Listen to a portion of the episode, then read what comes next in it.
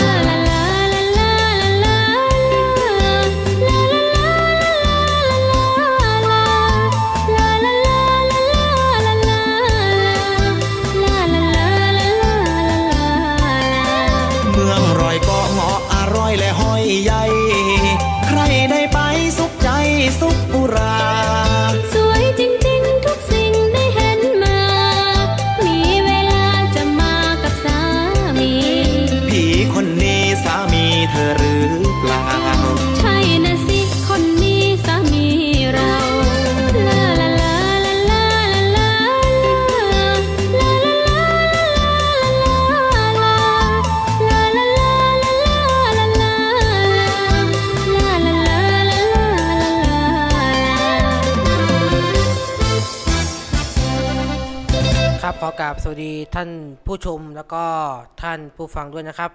ที่กำลังติดตามรับชมรับฟังนะครับทางวิทยุ FM 101.25เมกะเฮิรตนะครับ แล้วก็ทางออนไลน์นะครับ ที่ www.switim.tv รวมไปถึงทาง Facebook Live แล้วก็ YouTube นะครับสวิทีมทีวีออนไลน์นะครับ แล้วก็ Facebook เต็นทพบด้วยสินพรนะครับ แล้วก็ทางพอดแคสต์นะครับสวิทีม Radio Thailand ทั้ง Spotify Apple Podcast แล้วก็ Google Podcast นะครับ ก็ซึ่งทาง Spotify ก็มีคนรับฟังก็ทั่วโลกเหมือนกันนะครับนะครับ เพราะฉะนั้นเดี๋ยวจะเปิดให้ดูนะฮะเพราะบางคนอาจจะไม่เชื่อนะครับ ว่าจะมีคนชมทั่วโลกจริง ๆ นะครับ ตรวจสอบได้นะครับนะฮะเดี๋ยวจะมีให้เดี๋ยวจะเปิดให้ดูในช่วงท้ายๆนะครับ อาจจะสักประมาณ5-10นาทีนะครับ จะได้เปิดดูว่า เอจะเชื่อนะครับ เดี๋ยวพอเปิดก็จะเชื่อแล้วนะครับ ว่ามีคนชมจากหลายประเทศนะครับ จริง ๆ นะฮะคือเราเปิดทาง Spotify แล้วจะมีปุ่มการวิเคราะห์ก็คือเขาเรียกว่า activities นะฮะเขาเรียกว่าการเขาเรียกว่าสรุปนะฮะว่ามีคนฟังกี่คนกี่ครั้งจากประเทศไหนบ้างเดี๋ยวจะเปิดให้ดูนะครับในช่วงสุดท้ายนะครับเราถือว่าเป็นการสอนนะครับในเรื่องของพอดแคสต์อีกรอบหนึ่งนะครับว่า เป็นอย่างไรนะครับ เมื่อเช้านะครับได้มีโอกาสไปที่ร้อยเจ็ดจุดห้าไปกับฝรั่งนะครับ แล้วก็มีตกลงกันนะครับ เดี๋ยวสัญญาก็ค่อยว่ากันนะครับ ว่าจะเซ็นสัญญากันวันไหนนะครับ แน่นอนครับ ของเรานะครับ รายการเราในวันที่ 25 หรือวันไหนก็วันในวันหนึ่งนะครับ ในช่วงเดือนตุลาคมเนี่ยจะเปิดทดลองอากาศนะครับ ซึ่งของเรานะครับก็จะเป็นหนึ่งในนั้นที่เราจะ ทำการทดลองอากาศนะครับในช่วงเวลานี้นะครับสิบนาฬิกาจนถึงเที่ยง แล้วก็ทดลองอากาศสักประมาณ 5-10 วันแล้วหลังจากนั้นก็จะให้ฝรั่งไปดำเนินการนะครับก็คือก็คือเช่าช่วงนะครับน่าคือไม่ผมจะผมไม่ทราบนะครับว่าเช่าแบบไหนนะครับ อันนั้นค่อยว่ากัน แต่ว่า 25 ทดลองอากาศนะครับ ซึ่งเราจะลิงก์สัญญาณนะครับ หมายความว่าตั้งแต่วันที่25นะครับสรุปไม่ใช่ 15 นะ ไม่ใช่ 15 นะ 25 นะครับ เดี๋ยวค่อยว่ากันตรงนั้น จะทดลองอากาศแล้วก็จะอากาศคู่ 2 คลื่นนะครับ คือ 101.25 แล้วก็ 107.5เมกะเฮิรตนะครับนี่คือช่วงวันที่ 25 หรือวันใดวันหนึ่งนะครับ อันนั้นเดี๋ยวเข้าว่ากันนะครับ วันนี้ก็มีเนื้อหาข่าวสารแล้วก็ช่วงท้ายอย่างที่บอกครับ เดี๋ยวจะดูว่าการดูสถิติเขาเรียกว่าเออเขาเรียกว่าสถิตินะครับ สถิติการฟังว่า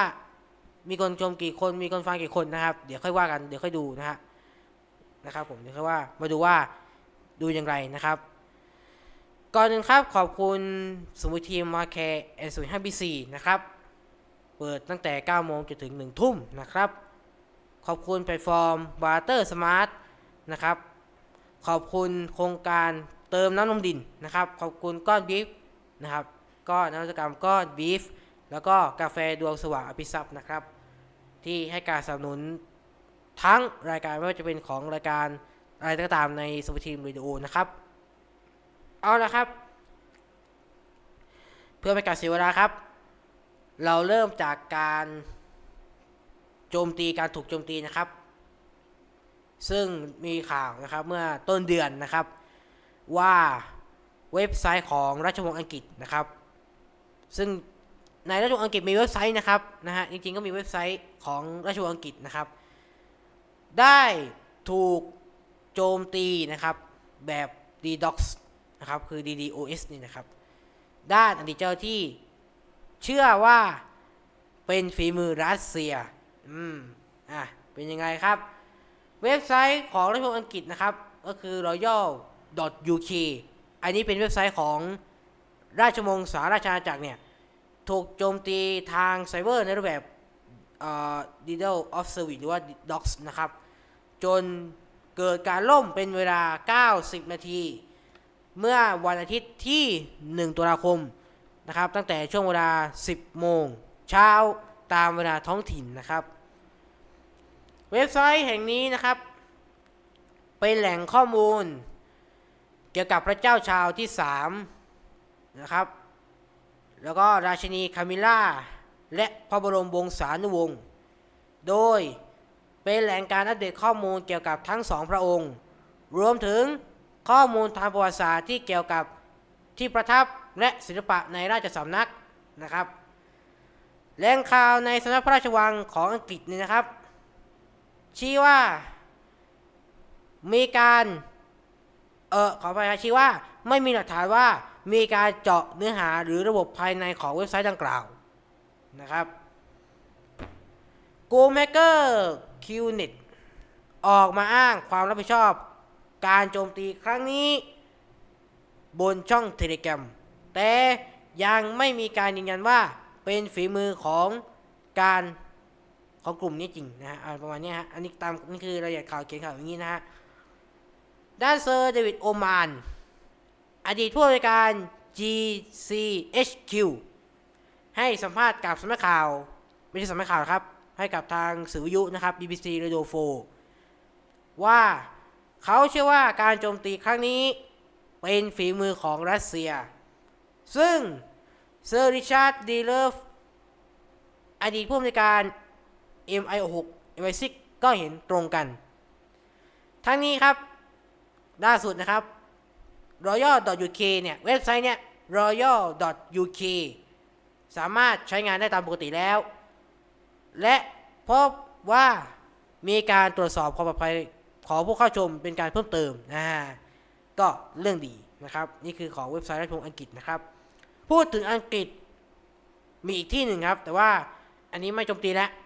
เป็นเรื่องของแนวทางการทำยังไงเชิงสังเคราะห์ไปใช้พัฒนาเนื้อหาข่าว หน่วยงานนั้นก็คือนะครับ BBC ผู้ออกแนวทางครับคือ BBC ได้ออกแนวทางการนำ AI เชิงสังเคราะห์ ไปใช้พัฒนาเนื้อหาข่าวและการทำงานในด้านอื่นนะครับสำนักข่าว BBC นะครับ ได้ออกแนวทาง ปฏิบัติเกี่ยวกับการใช้ AI เชิงสังเคราะห์ หรือ Gen AI สำหรับการวิจัยและการผลิตเนื้อหาข่าวนะครับ รดดี้ทรานฟานเดวิสผู้อำนวยการนานาชาติของ BBC ได้เชื่อว่า ทางองค์กรเชื่อว่า Gen AI จะมอบโอกาสในการสมมอบคุณค่าที่เพิ่มขึ้นให้กับผู้ชมและสังคม และการภายใต้แนวปฏิบัตินี้กำหนดให้ BBC จะต้องทำงานโดยคำนึงถึง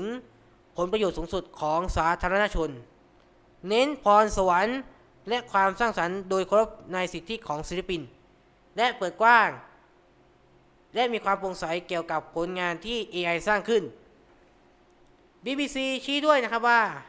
เดี๋ยวชี้นะฮะ BBC จะทำงานร่วมกับบริษัทเทคโนโลยี องค์กรสื่อ และหน่วยงานกำกับดูแลในการพัฒนาเออพัฒนา Gen AI อย่างปลอดภัย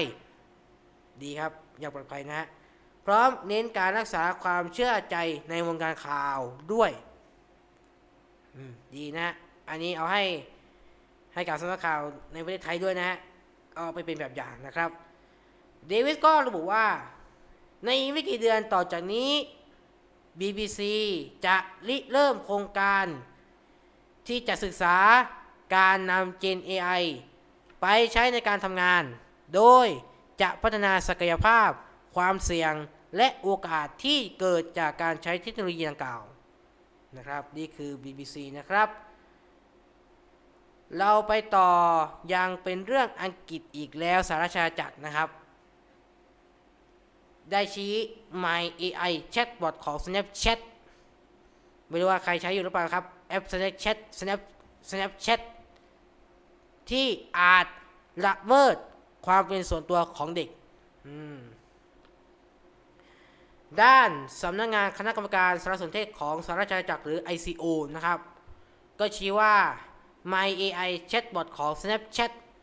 อาจสร้างผลกระทบ แก่ความเป็นส่วนตัวของเยาวชนครับ ซึ่งหากบริษัทไม่แก้ปัญหานี้ ก็อาจถูกแบนในประเทศได้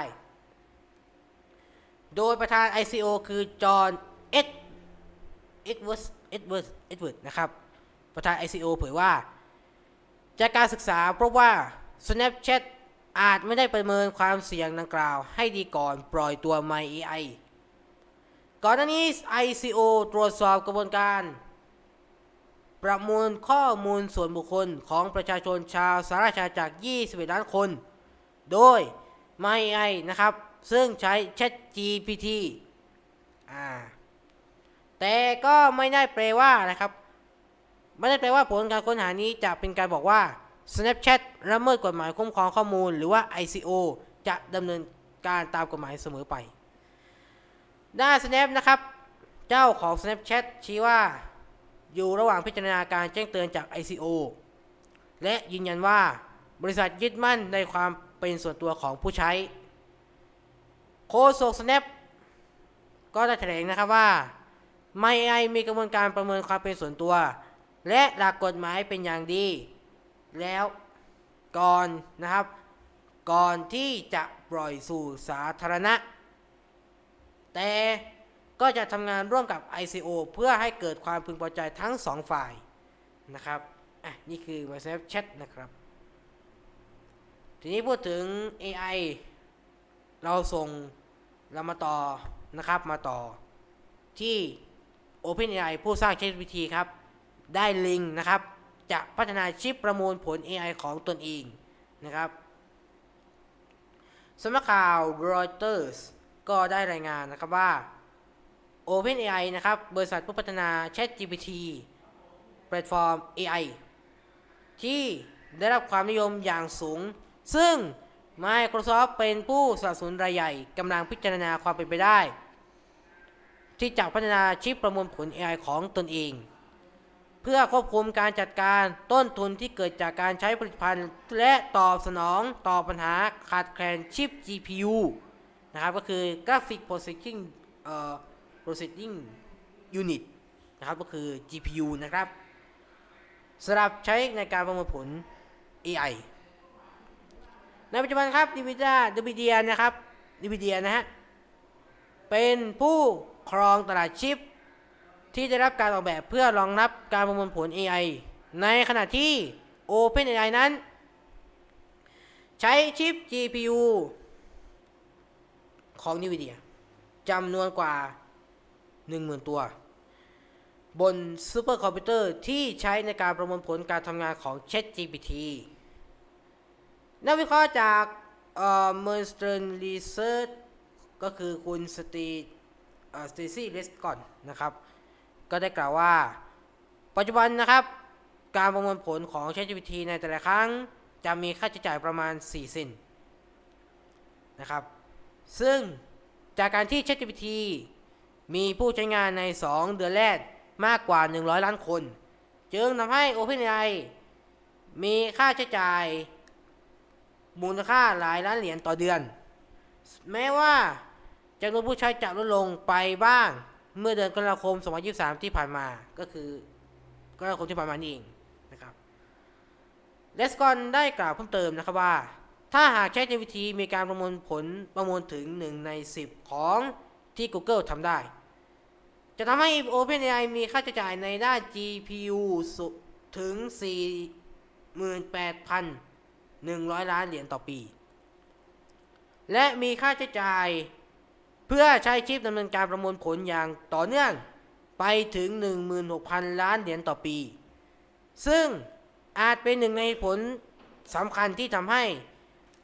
OpenAI เริ่มมองหาหนทางในการสร้างชิป AI ของตนเองนะครับท่านี้ครับ มีรายงานจาก The Information ว่า Microsoft บริษัทเทคโนโลยียักษ์ใหญ่ และเป็นผู้ให้การสนับสนุนหลักของ OpenAI ได้เริ่มพัฒนาชิป AI ของตนเอง มาตั้งแต่ปี 2019 คือปี 62 ภายใต้รหัสชื่อ e t e n a นะครับ และมีรายงาน OpenAI นะครับ ว่าได้ทดสอบเทคโนโลยีดังกล่าวแล้วด้วยนะครับ อะ นี่คือเรื่องของ OpenAI นะครับ เราไปพักฟังเพลงก่อนนะครับ แล้วก็เดี๋ยวมีเนื้อหาข่าวสาระต่อนะครับ ช่วงนี้ ไปพักสักครู่นะครับ แล้วก็จะพูดถึงเรื่องของการปล่อยดาวเทียมอินเทอร์เน็ต ชุดแรกขึ้นวงโคจรนะครับ แล้วก็เรื่องของแฮกเกอร์สายขาวนะครับ แล้วก็รวมไปถึงเรื่องฟีเจอร์นะครับของ Android 14 นะครับ หลังจากที่เปิดตัวใหม่นะครับ ดูสิว่าฟีเจอร์ของ Android 14 เนี่ยนะครับ เป็นอย่างไร มีฟีเจอร์อย่างไรนะครับ รวมไปถึงการพร้อมกับการอัปเดตสำหรับผู้ใช้ Google Pixel ด้วยว่าจะเป็นอย่างไร ไปพักฟังเพลงก่อนครับแล้วเดี๋ยวกลับมาในช่วงที่ 2 ของรายการไอทีกันตัวครับ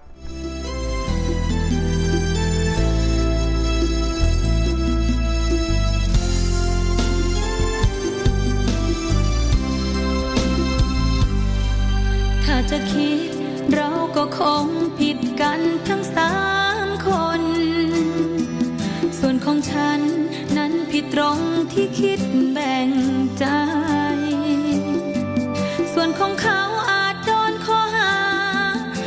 ที่ไปแย่งชิงความรักของใคร ส่วนเธอก็คง ผิดตรงรักคนไม่ซื่อสัตย์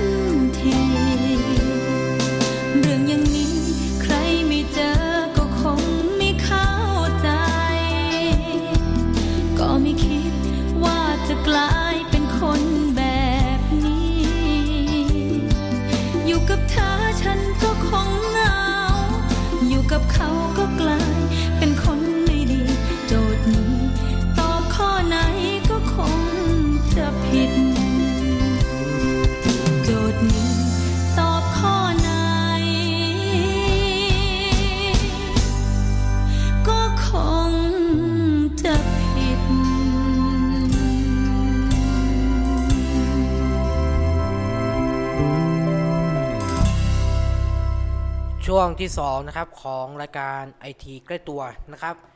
ก่อนที่จะเข้าสู่เนื้อหาไม่ว่าจะเป็นเรื่องของการปล่อยดาวเทียมเน็ตนะครับ เรื่องของที่เกิดสายขาวแล้วก็เรื่องฟิวเจอร์ไอดอ14 เนี่ยนะครับ วันนี้สดๆร้อนๆครับ ก็เพิ่งได้รับข่าวมานะครับ เมื่อวันที่ 8 เดือน 10 ก็คือวันนี้นะครับ นั่นก็คือเรื่องของสมาชิกรัฐสภาสหรัฐกดดันให้รัฐบาลเร่งแบนการพัฒนา r i s 4นะค รับเออ r i s 4 r i s 5 r i s 5ขออภัยนะครับ r i s 5ร่วมกับจีนหลังโวยนำไปใช้พัฒนาชิปในสมาร์ทโฟนนะครับสมาชิกรัฐสภาและวุฒิสภาจากพรรคเอ่อเดโมแครตนะครับแล้วก็พรรครีพับเอ่อแล้วก็พรรครีพับลิกันในสหรัฐอเมริกากดดันให้ประธานาธิบดีโจไบเดนนะครับออกมาตรการจำกัดบริษัทอเมริกัน ในการพัฒนาเทคโนโลยี RISC-V ซึ่งใช้ในจีนอย่างแพร่หลายนะครับ RISC-V นะครับเป็นสถาสถาปัตยกรรมชิปแบบโอเพนซอร์สนะครับออกแบบโดยมหาวิทยาลัยแคลิฟอร์เนียเบอร์กลีย์นะครับที่ออกมาแข่งกับเอ่อ ARM นะครับก็คือตระกูลสถาปัตยกรรมจาก ARM Holdings นะครับที่ใช้ในสมาร์ทโฟนทั่วโลก ซึ่ง RISC-V สามารถนำไปใช้ได้ในทุกอย่างตั้งแต่สมาร์ทโฟนยัน AI ก็ยังได้ ประเด็นความร้อนแรงในครั้งนี้เกิดจากการที่ Huawei Technologies นำ l e a s f i มาใช้เป็นฐานในการพัฒนาเทคโนโลยีชิป เพื่อหลบเลี่ยงมาตรการห้ามส่งออกเทคโนโลยีชิปไปยังจีน เนื่องจาก RISC-V เป็นเทคโนโลยีแบบเปิดที่จีนและสหรัฐ มีความร่วมมือในการพัฒนาร่วมกันสมาชิกสภาคอนเกรสอย่างสวมาร์โครูบิโอนะครับ แล้วก็สมสว เอ่อมาร์ก วอร์เนอร์ ย้ำให้รัฐบาลคำนึงถึงภัยด้านความมั่นคง ที่อาจเกิดจากการพัฒนา RISC-V ร่วมกับจีน โดยชี้ว่ารัฐบาลจีนอาศัยประโยชน์จากความร่วมมือระหว่างกันอย่างเปิดกว้างของบริษัทในสหรัฐ เพื่อพัฒนาอุตสาหกรรมชิปของตนเอง ซึ่งจะนำไปสู่การที่สหรัฐสูญเสียการเป็นผู้ในด้านชิป และทำให้จีนนำเทคโนโลยีนี้ไปพัฒนาด้านการทหารต่อได้ การจำกัดการพัฒนาลิทไฟในสหรัฐ จะช่วยให้จีนไม่มีช่องทาง ในการฉวยโอกาสนำองค์กรนำองค์ความรู้ในด้านการดีไซน์และการผลิตลิทไฟไปเสริมความแข็งแกร่งให้กับตัวเองสำหรับรายละเอียดของมาตรการที่มีการเสนอกัน สสไมค์กันละเลิกกันละเกอร์นะครับประธานกรรมธิการด้านจีนของสภาผู้แทนราษฎรชี้ว่า กระทรวงพาณิชย์หรือ GOC รวบควรบังคับ ให้บุคคลหรือบริษัทสัญญาชาติอเมริกัน จะต้องได้รับใบอนุญาตส่งออกก่อนที่จะดำเนินการเกี่ยวกับริทไฟกับจีนได้ ด้านสสไมเคิลแมคคอลนะครับ ประธานคณะกรรมาการการต่างประเทศของสภาผู้แทนราษฎรเนี่ยบอกกับสำนักข่าวรอยเตอร์สว่าพรรคคอมมิวนิสต์จีนใช้ประโยชน์จากการพัฒนา RISC-V ในการเลี่ยงความเป็นเจ้าในตลาดดีไซน์ของสหรัฐ ดังนั้นรัฐบาลจึงไม่ควรส่งเสริมยุทธศาสตร์การแลกเปลี่ยนเทคโนโลยีดังกล่าวกับจีนแมคคอลยังหนุนนะครับแมคคอนยังหนุนให้มีการออกมาตรการควบคุมการส่งออก ไม่เช่นนั้นก็จะมีการผลักดันกฎหมายในฝ่ายที่ติดบัญญัติด้านกระทรวง DLC เผยว่า มีการประเมินบริบททางเทคโนโลยีและภัยคุกคามที่เกี่ยวข้อง เพื่อดูว่าจะนำมาตรการควบคุมมาใช้ได้อย่างไรบ้างนะครับ นี่คือเรื่องของ การให้รัฐบาลเร่งแบนการพัฒนา RISC-V นะครับ เราไปต่อกัน เข้าเลยนะครับ เรื่องของ Amazon นะครับ Amazon ประสบความสำเร็จนะครับ ได้ปล่อยดาวเทียมอินเทอร์เน็ต ชุดแรกขึ้นสู่วงจร สู่วงโคจรนะครับ เป็นข่าวเมื่อวานนะครับ บริษัทด้านการขนส่งทางอากาศของสหรัฐก็คือ ULE นะครับก็คือ United Rush Alliance นะครับ Alliance นะครับได้เปิดเผยว่า Amazon ได้ประสบความสำเร็จในด้านเออในการปล่อยดาวเทียมอินเทอร์เน็ตชุดแรก ชื่อว่า Project Cooper จำนวน 2 ดวง ขึ้นสู่วงโคจรต่ำของโลกก็คือ Earth Low Orbit Orbit นะครับด้วยจรวดเอ่อ Atlas Atlas V ของ ULE นะครับ รายงานดังกล่าวระบุว่าภารกิจนี้มีชื่อว่า Proto Flight นะครับ Proto Flight โดยปล่อยจรวดสำเร็จเมื่อวันศุกร์ที่ 6 ตุลาคมที่ผ่านมา เวลา 14นาฬิกา6นาทีตามเวลาท้องถิ่นนะครับณนะสถานีกองทัพอากาศแหลมคาเนเวอรัลนะครับก็คือ Cape Canaveral Space Force Station รัฐฟลอริดาสหรัฐอเมริกา Amazon ได้ พัฒนาดาวเทียมอินเทอร์เน็ตแบบเดียวกันกับ Starlink ของคนที่หนีไม่พ้นครับอีลอนมัสก์ในชื่อ Project Kuiper มาระยะหนึ่งแล้ว ซึ่งเดิมทีนั้นทางบริษัทวางแผนจะเริ่มทดสอบการให้บริการอินเทอร์เน็ตผ่านระบบดาวเทียม เมื่อปลายปี 2022 ที่ผ่านมานะครับทั้งนี้ Amazon มองว่าภารกิจ Proto Flight เป็นโอกาสเรียนรู้ที่สำคัญ เพื่อบันทึกข้อมูล การใช้อินเทอร์เน็ตดาวเทียมจริงนะครับ จากทั้งบนพื้นโลก และนอกโลกได้อย่างแม่นยำมากขึ้นนะครับ และนำมาพัฒนาระบบดาวเทียมอินเทอร์เน็ตของบริษัทให้มีความเสถียรมากขึ้นนะครับ นอกจากนี้ครับ Amazon จะทดสอบการประมวลผล และการปฏิบัติภารกิจของดาวเทียมอินเทอร์เน็ตดังกล่าวด้วย เมื่อสำเร็จและเมื่อเสร็จสิ้นภารกิจทางบริษัทจะนำดาวเทียมทั้งสองดวง ออกจากวงโคจรเพื่อให้เผาไหม้ในชั้นบรรยากาศโลกต่อไป Amazon นะครับ ตั้งเป้า ใช้ดาวเทียม Project Kuiper นี้ในการให้บริการเครือข่ายอินเทอร์เน็ตผ่านดาวเทียม ราคาประหยัดสำหรับชุมชนในพื้นที่ห่างไกลทั่วโลก โดยทางบริษัทนะครับมีแผนจะปล่อยดาวเทียมมากกว่า 3,200 ดวง ในระยะ 6 ปี นับจากนี้ ภายหลังจากได้รับอนุมัติจากคณะกรรมการกลางกำกับดูแลกิจการสื่อสารของสหรัฐหรือ FCC แล้วด้วยนะครับ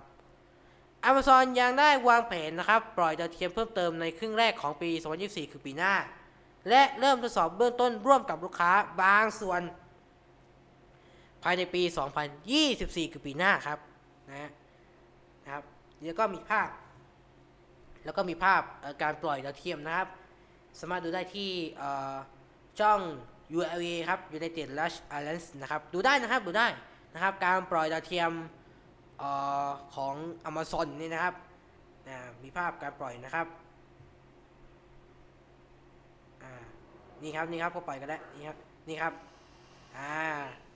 two, one. นี่ครับ We have ignition. อะไปดูได้ทาง YouTube นะครับ การปล่อยดาวเทียมของ a t a s ฟรีนะครับ Project Cooper Proto Proto ไฟนะครับนี่นะครับ ไปดูได้นะครับที่ YouTube นะครับ ดูการปล่อยดาวเทียมนะครับ แล้วก็ติดตามต่อต่อไปนะครับแล้วไปต่อเรื่องของแฮกเกอร์สายขาวนะครับ ก็ได้เผย FBI นะครับ ค้นบัญชี Google Apple และ Microsoft เจอแผนส่งข้อมูลลับไปจีนนะครับมาคัสฮัสซิดฮัสซิดนะครับแฮกเกอร์ชื่อดังที่โพสต์บนทริสนะครับทริสว่า มีการพบว่าอดีตทหารสหรัฐอเมริกาตั้งใจจะส่งข้อมูลลับให้กับจีนอ่ามาอีกแล้วครับเมื่อกี้ยังจีนนี่ก็จีนและข้ามมาข่าวหนึ่งแล้วก็มาจีน มาอีกแล้วครับ โดยเอกสารของสำนักงานสืบสวนกลางของสหรัฐหรือ FBI ระบุว่า จากการดึงข้อมูลในบัญชีออนไลน์ต่างๆ ชี้ว่า โจเซฟชมิดอดีตทหารยศสิบเอกที่เข้าถึงข้อมูลชั้น top secret secret คือ แปลว่า ลับสุดๆลับที่สุด ได้สร้างไฟล์ Word นะครับ ที่มีชื่อว่า important information to share with Chinese government ความหมายคืออะไรครับ ข้อมูลสำคัญที่ต้องให้กับรัฐบาลจีนนะครับ important information to share with Chinese government นะครับ นี่คือชื่อไฟล์นะ จากการตรวจสอบยังพบอีกว่า หลังจากชมิดโปรดประจำการ ยังได้พยายามส่งอีเมลไปยังสถานกงศูนย์จีนในตุรกี และหน่วยงานความมั่นคงของจีน เนื้อหาของอีเมลคือ เสนอให้ข้อมูลด้านการทหารของสหรัฐข้อมูล S ข้อมูลที่ FBI นะครับ ได้มาจากการรวบรวมในบัญชี Google Apple และ Microsoft ยังชี้ด้วยว่าชมิดใช้คำค้นอย่างคำนี้ครับ Can you be extradited for treason ความหมายคือ การเป็นกบฏจะถูกส่งผู้ร้ายข้ามแดนได้หรือไม่ บน Search Engine ก็คือค้นหาคำว่าการเป็นกบฏจะถูกส่งผู้ร้ายข้ามแดนได้หรือไม่ และยังได้เข้าไปค้นหาวิธีการเป็นสายลับในเลติดด้วย เอาเลยสิครับ ก็ตอนนี้กำลังตรวจสอบอยู่นะครับ ว่าจะดำเนินการอย่างไรกับชมิดซึ่งปลดประจำการแล้วนะครับนะฮะก็ค่อยติดตามกัน ไปต่อนะครับ เรื่องน่าจะส่งท้ายนะครับ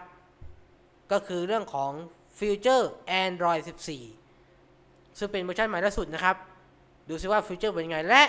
พร้อมกับการอัปเดตสำหรับผู้ใช้ Google Pixel ว่าเป็นอย่างไรนะครับ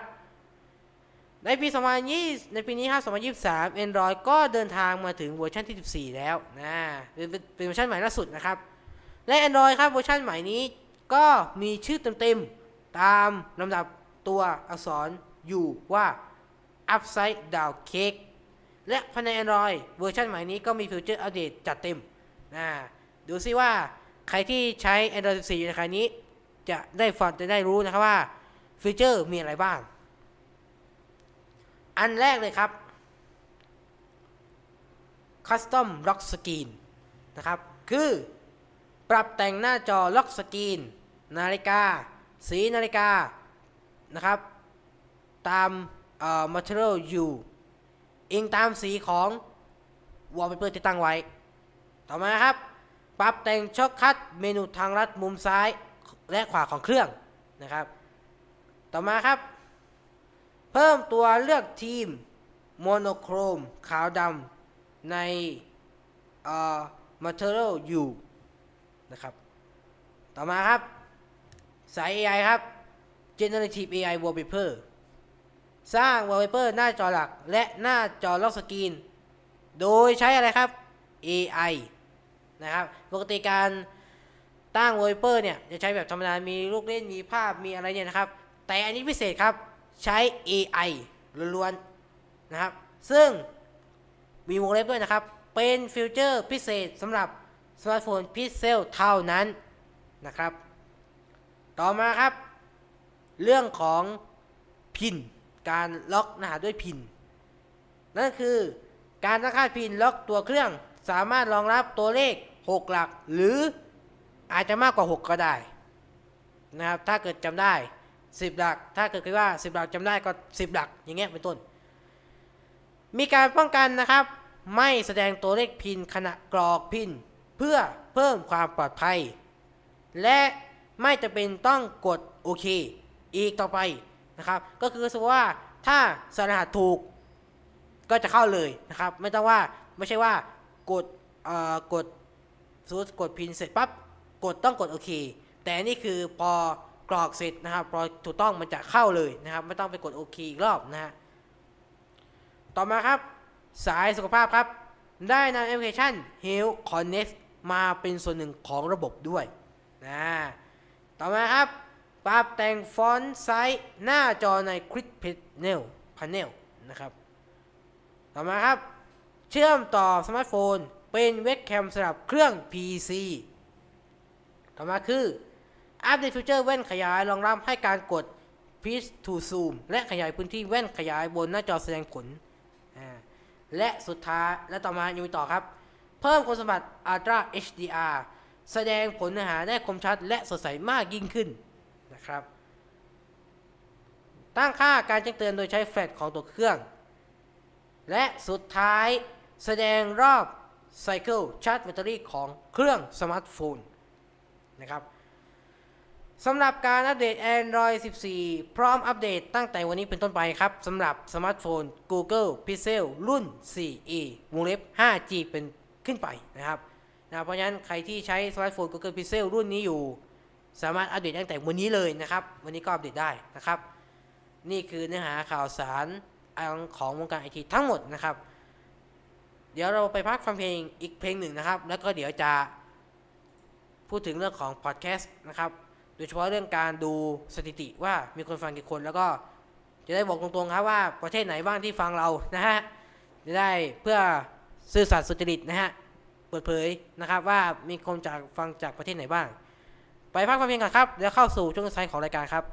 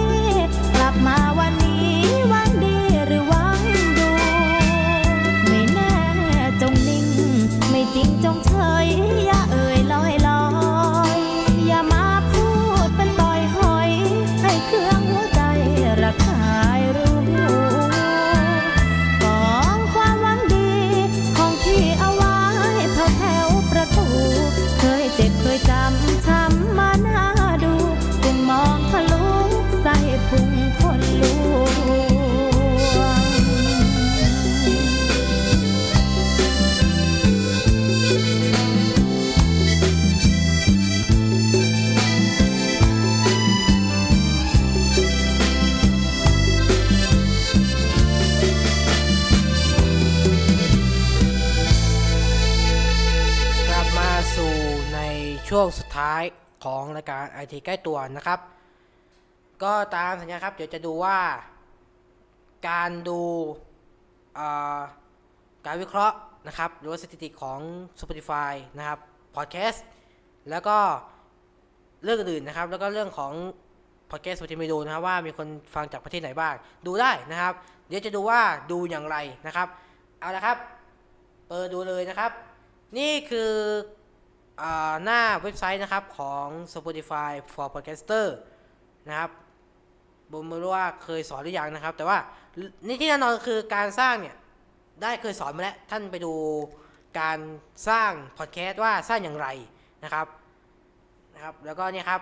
จะขึ้นหน้านี้นะครับ หรือบางทีก็ขึ้นหน้านี้เลยก็ได้นะครับ ตอนนี้เราดาวน์โหลดเนี่ยครับอัปโหลดเยอะเลยนะครับ ตอนล่าสุดคือเมื่อวันที่ 7 แล้วเดี๋ยวจะเพิ่มรายการเราไปอีกรายการนะครับ ทีนี้ครับ มันจะขึ้นหน้านี้นะครับสำหรับทางเว็บไซต์แน่นอนครับ จะขึ้นทางนี้นะครับ ในหน้าของ Spotify ก็ดาวน์โหลดแอป Spotify นะครับ แบบธรรมดาคือเหมือนกับเป็นแอปฟังเพลงนะครับ แต่การค้นหาเนี่ยเวลาค้นหาใช่ไหมครับเราก็พิมพ์ว่าสมุย Team Radio Thailand อย่างเงี้ยครับอ่าพิมพ์ดูครับ ถ้าพิมพ์สมุย Team Radio นะครับ มันก็ไม่เห็นขึ้นครับเห็นไหมมันจะไม่ขึ้น ทีนี้ขั้นตอนนะครับก็คือกดที่พอดแคสต์รายการนะครับเนี่ยเห็นไหมครับถึงจะขึ้น แต่รู้สึกว่าในเกาะสมุยเนี่ยนะครับ มันมีอยู่อีกอันหนึ่งครับ ชื่อว่าอะไรครับ นี่ครับ Kamalaya ครับ อยู่ที่ฝั่งละไมนะครับ โรงแรมเนี่ยครับเออเป็นรีสอร์ทนะครับเป็นรีสอร์ทนะครับ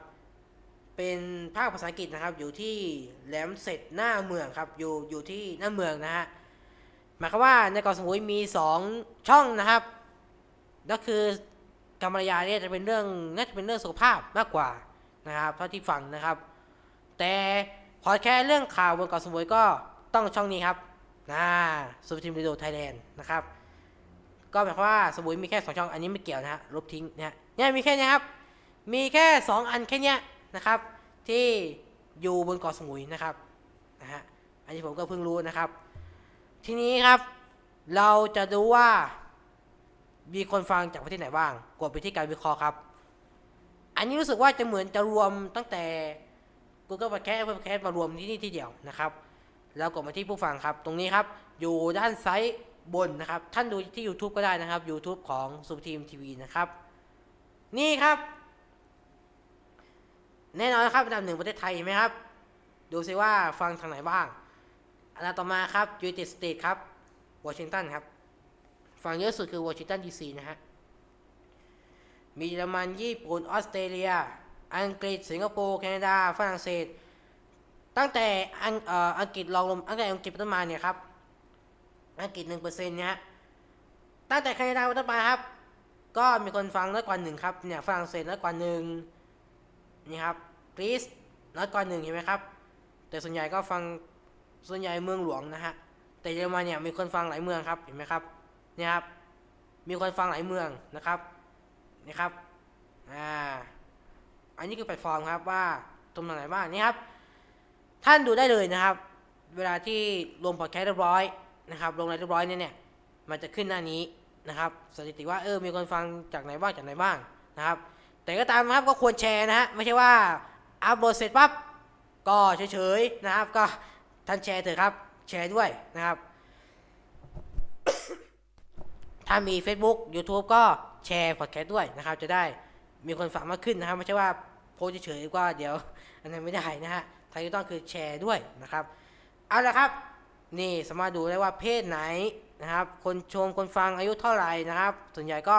4 5ถึง9 9ก็วัยกลางคนนะฮะ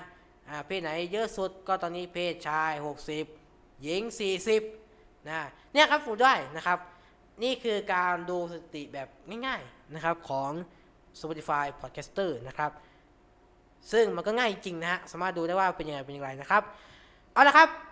เวลารายการของอาทิตย์กตัวก็หมดลงไปตรงนี้นะครับ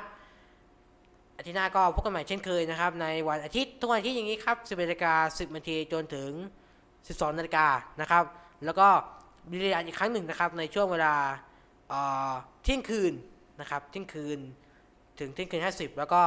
ช่วงเวลา 5นาฬิกาช่วงเช้านะครับตี5จะถึง6โมง20 นาทีนะครับ ทางสุทีมไปดูครับโรเวกับสุทีมทีวีส่วนร้อยหนึ่งจุดสองห้าก็จะออกอากาศทุกวันอาทิตย์สิบเอ็ดนาฬิกาสิบนาทีจนถึงเที่ยงคู่กับ สุทีมทีวีนะครับ แล้วก็ช่วงปลายเดือนตุลาก็จะทดลองอากาศทางร้อยจุดห้าซึ่งเราจะออกอากาศด้วยนะครับ ก็เป็นอีกช่องทางหนึ่งครับในการติดตามรับชมรับฟังนะครับ ขอบคุณครับที่ตามรับชมรับฟังครับทาง FM ทางเว็บไซต์ ทาง YouTube Facebook แล้วก็ทางพอดแคสต์ที่ตามรับชมรับฟังมานะครับ วันนี้ขอลาท่านผู้ชมไปฟังก่อนแล้วนะครับ พบกันใหม่อาทิตย์หน้า ขอบคุณสุภาพมาแคร์เอสุนห้าบิ๊กซีขอบคุณไปฟอร์มวัตสมาร์ทขอบคุณ โครงการเติมน้ำลงดิน และก็ก้อนบีฟนวัตกรรมก้อนบีฟและกาแฟดวงสว่างนะครับ วันนี้ขอลาท่านผู้ชมไปฟังไปก่อนแล้วนะครับ ลาไปแล้วนะครับ สวัสดีครับ